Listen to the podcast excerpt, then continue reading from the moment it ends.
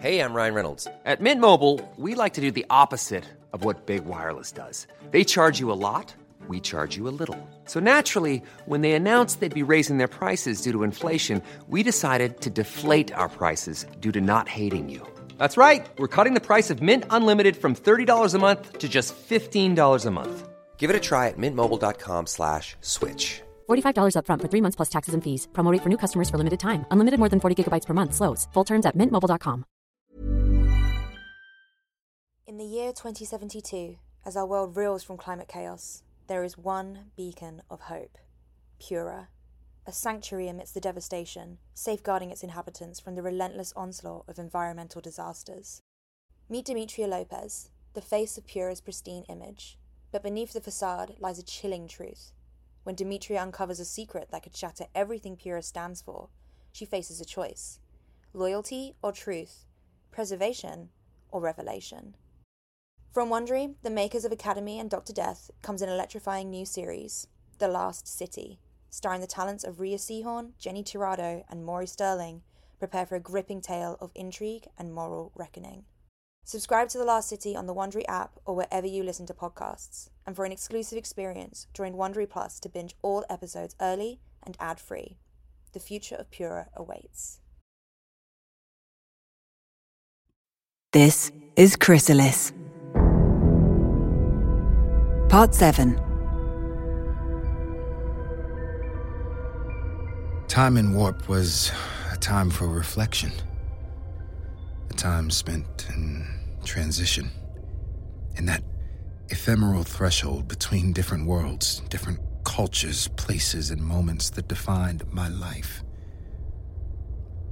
I was now sitting in a small, cold, multi purpose room that I guess would normally serve as a canteen or gathering area. The austere steel tables and chairs folded into the walls, clearing an empty space in which to meet and play whatever games the Zanvirian ship crews played to pass the time. I wish there was a window in the room. Nothing fancy, just a small porthole from which to see the great beyond. But I knew there wasn't anything to see when in warp, just a dark, endless expanse. Not even starlight could reach the ship inside this bubble of distorted space. Although this contemplative time in warp wasn't important, it surely was necessary. This was the interim. The time after one thing had ended, but before the next had begun. The missing page between chapters. The time to take stock of your life thus far, let go of regrets, learn from mistakes, and prepare for the inevitable. The unknown would be awaiting me when I returned to normal space. The last time I had this much to reflect on was when I left my homeworld of Sanxia to report to my new post at the edge of the galaxy, under the orders of one Ambassador Naxtani. I had been enraged, spending most of my travel time pouting in my cabin, stewing in a destructive combination of resentment and self pity.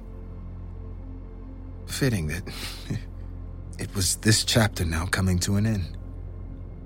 My time in Zanvir, learning about the Republic's culture and customs, touring their major worlds, living in the capital and socializing with the elites. And my time with Naxtani. We frantically searched for her before we left Yovit. We inspected the ruins of the Directorate building she occupied. When the city was devastated, I tried her communicator, hoping that somehow she had survived. But the communicator was silent, and the rubble was still. It's almost a blessing that the Terran had not so suddenly forced us to abandon the search. Had I been allowed to remain, I'd probably be there right now, refusing to quit. She'd still be dead, and I'd be continuing her rescue efforts in utter denial. And so it was time to confront two truths. Naxtani was gone, and the colony of Yovit would be abandoned. The planet would be unlivable for a thousand years. Alone, facing a galaxy that was spiraling fast into the unknown, into a conflict of incalculable proportions. I sighed, reaching for one more salted cookie out of a rations box I had found. I didn't feel like eating, but Teljira, my pilot, had suggested I should regain some strength. I just. I kept thinking about the attack. How perversely violent and relentless it had been. So methodical and unflinching, I couldn't quite identify the Terran's motivations. It seemed equally likely to have been an angry sentient being as it was a rogue artificial intelligence. When I came to in the crashed embassy ship's cockpit, I hated the Terran. Hated the senseless death it was unleashing upon the Zunvirians, and cursed whatever civilization had inflicted such a monstrosity upon the cosmos. For a second, I hoped that the Terran's first victims had been its unwitting creators. But then, the target of my wrath saved our lives. It provided us with medicine, first aid, and a working spaceship in which to escape the doomed planet. What was the Terran then? Was it capable of human emotion? Had it taken pity on us? Or maybe it was just a fluke. Perhaps the presence of other species that triggered some edge condition in its programming, compelling it to show mercy. And if that was the case, then the Terran sparing us would have been as emotionless an act as butchering the Zunvirians, just a computer doing its mindless work. I prayed that it was the former, that those actions were born of compassion, of regret buried within, because that would mean that there was still room for understanding, for communication, for.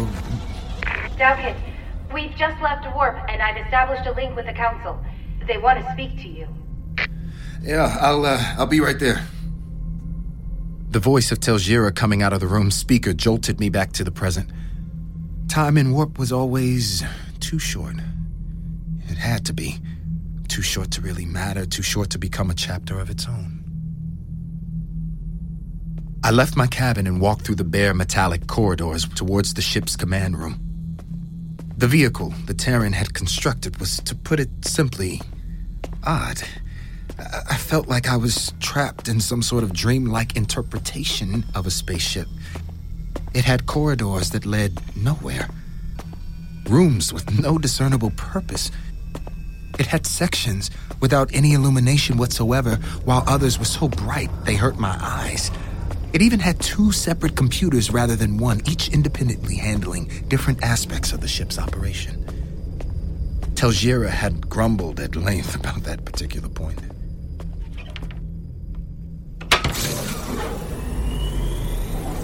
I joined the pilot in the oversized command room.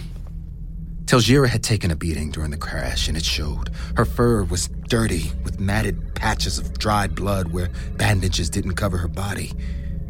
She still had difficulty walking and breathing, but I was confident she would recover. I had broken my left arm and received a gash across my face that would probably leave a scar, but none of my injuries were as serious or extensive as hers. Upon seeing me, she pressed an icon on her console, then gave me a quick nod.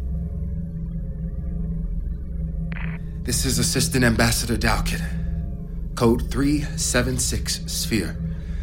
I'm the highest surviving officer from the diplomatic mission to the Zunvir Republic after Ambassador Nakstani went missing in action. Presumed dead. Falcat, what is your status? I immediately recognized the frosty voice coming out of the speakers when he mispronounced my name. Like anyone working for a council embassy, I was familiar with Lexaway the Zarkanen, Grand Minister for Foreign Affairs and Diplomacy of the Galactic Federal Council. This was the pioneer responsible for the peace treaty that ended the Tawarian independence conflict, one of the co signatories of the Fifth Accords. We had even been in the same room once, almost three years ago. I. Pilot Teljira and I have escaped the colony of Yovid and are on our way to the Zunvir capital, sir. Are you two the only survivors from the diplomatic mission? We have some support staff in the capital, but as far as I know, we are the only ones who made it out of Yovid. Nokstani? No. Search mission failed. Did my message to dispatch go through? It did. The Galactic Federal Council declared a Type G emergency three days ago, and all its allied fleets are mobilizing to come to the defense of the Zunvir Republic. It had been three days. It was always hard to account for the effects of time dilation. The attack on Yovid felt so recent. How did you manage to escape? The Terran, it just. It simply let us go and gave. It built us a spaceship. You understand how that might be interpreted by the Zunvirians? Yes, I do, sir, but I've been thinking about this.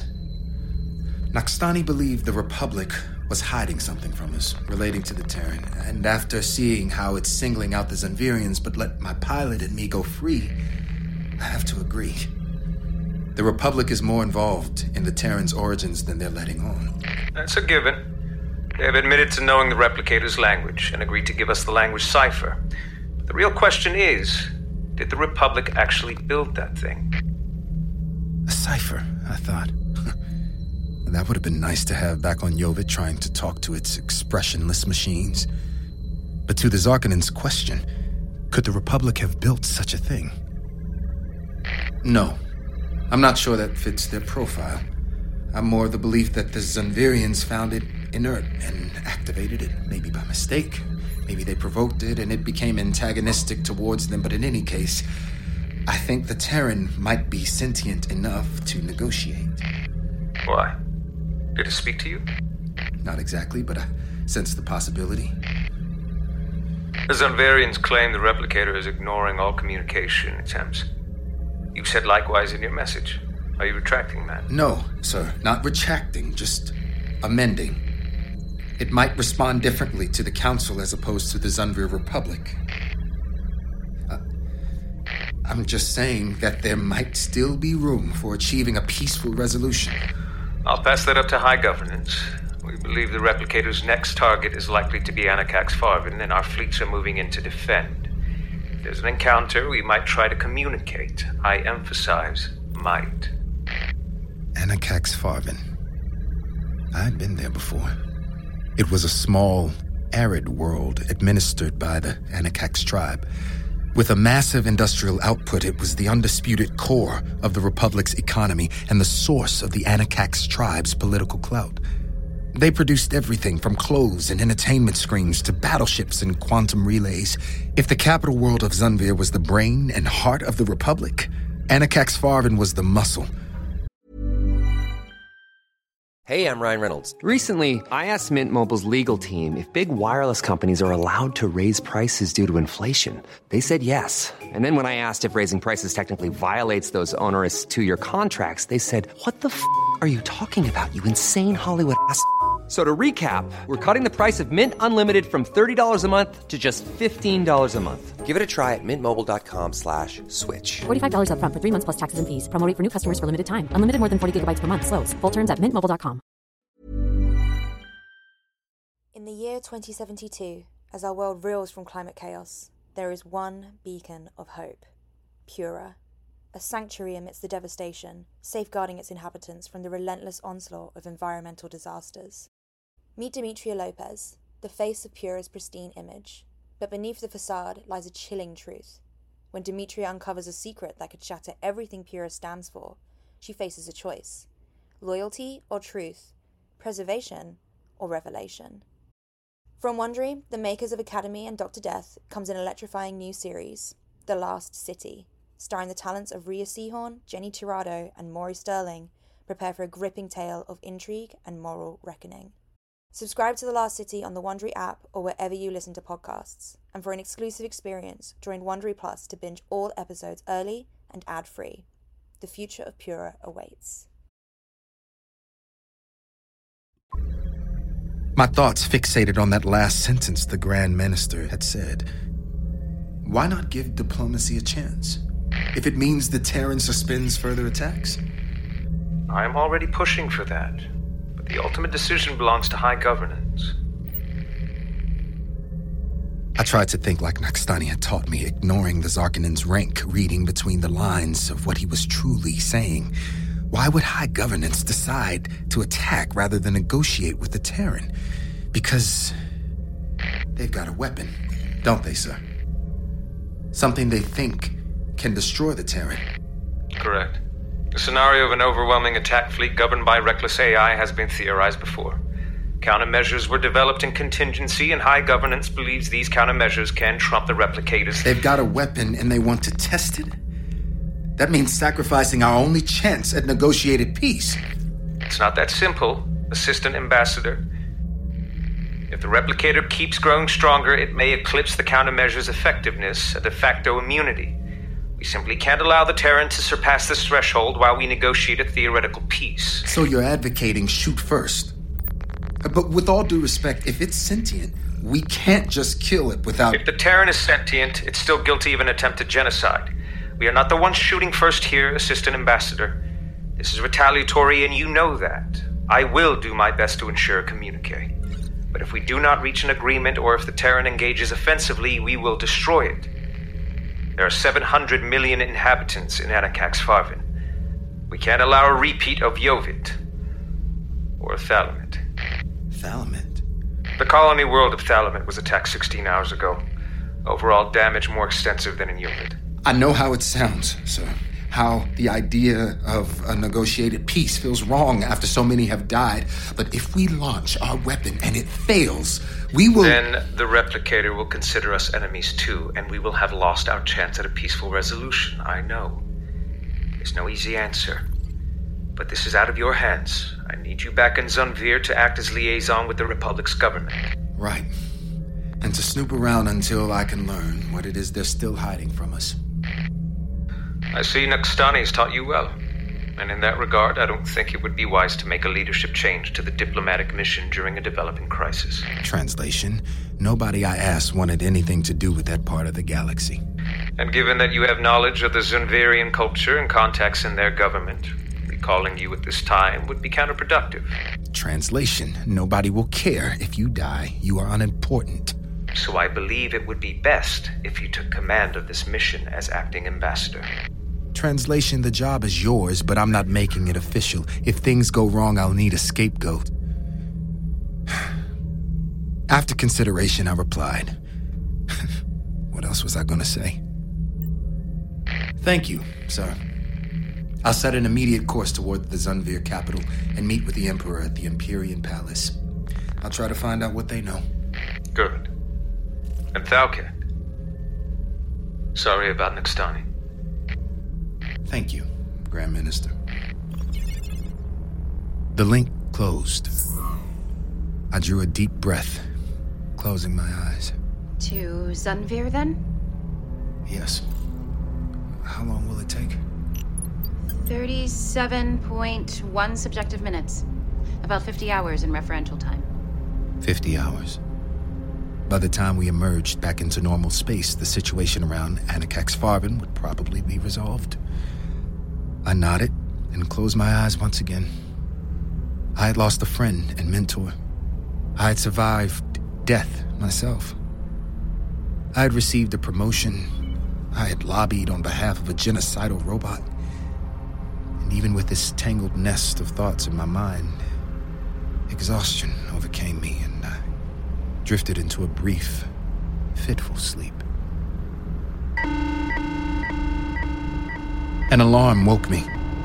A ship was coming, too close for comfort. I raced to the bridge. We're being intercepted by two, wait, four, five Zunvir Republic Guardian ships. Open the channel. They're hailing us. Bring it up. This is Dalkin, acting ambassador of the Galactic Federation. Halt your progress. Shut down all propulsion systems. Your ship is unrecognized and it has the particle signature of the Terran replicator. Now immediately cut off thruster power and allow for system override. You're under arrest.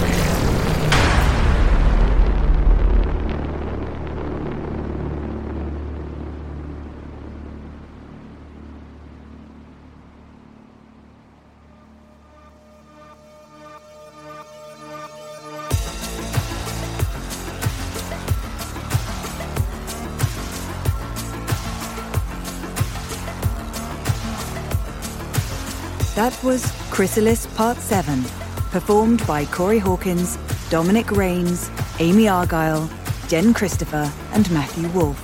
Directed by Alex Kemp. Chrysalis was written by S.H. Serrano and adapted by Stephen Michael and Macklin Malogi. Chrysalis is executive produced by Corey Hawkins, executive produced by Stephen Michael, and associate produced by Sarah Newton at Gunpowder and Sky. This season is produced by Toby Lawless at Wolf at the Doors Studios.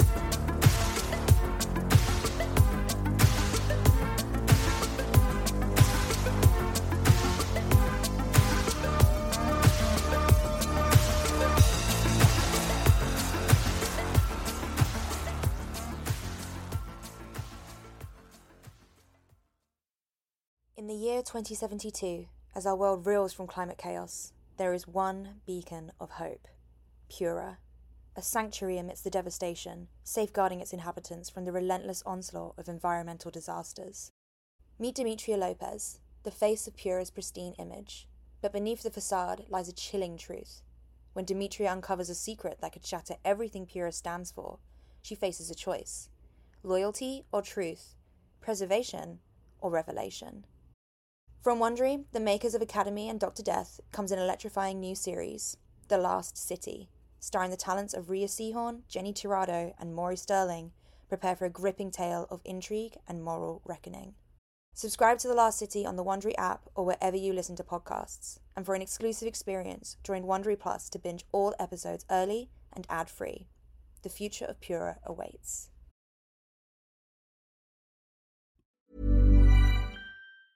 Ever catch yourself eating the same flavorless dinner three days in a row? Dreaming of something better? Well, HelloFresh is your guilt-free dream come true, baby. It's me, Keke Palmer. Let's wake up those taste buds with hot, juicy pecan-crusted chicken or garlic butter shrimp scampi. Mm. Hello Fresh. Stop dreaming of all the delicious possibilities and dig in at HelloFresh.com. Let's get this dinner party started.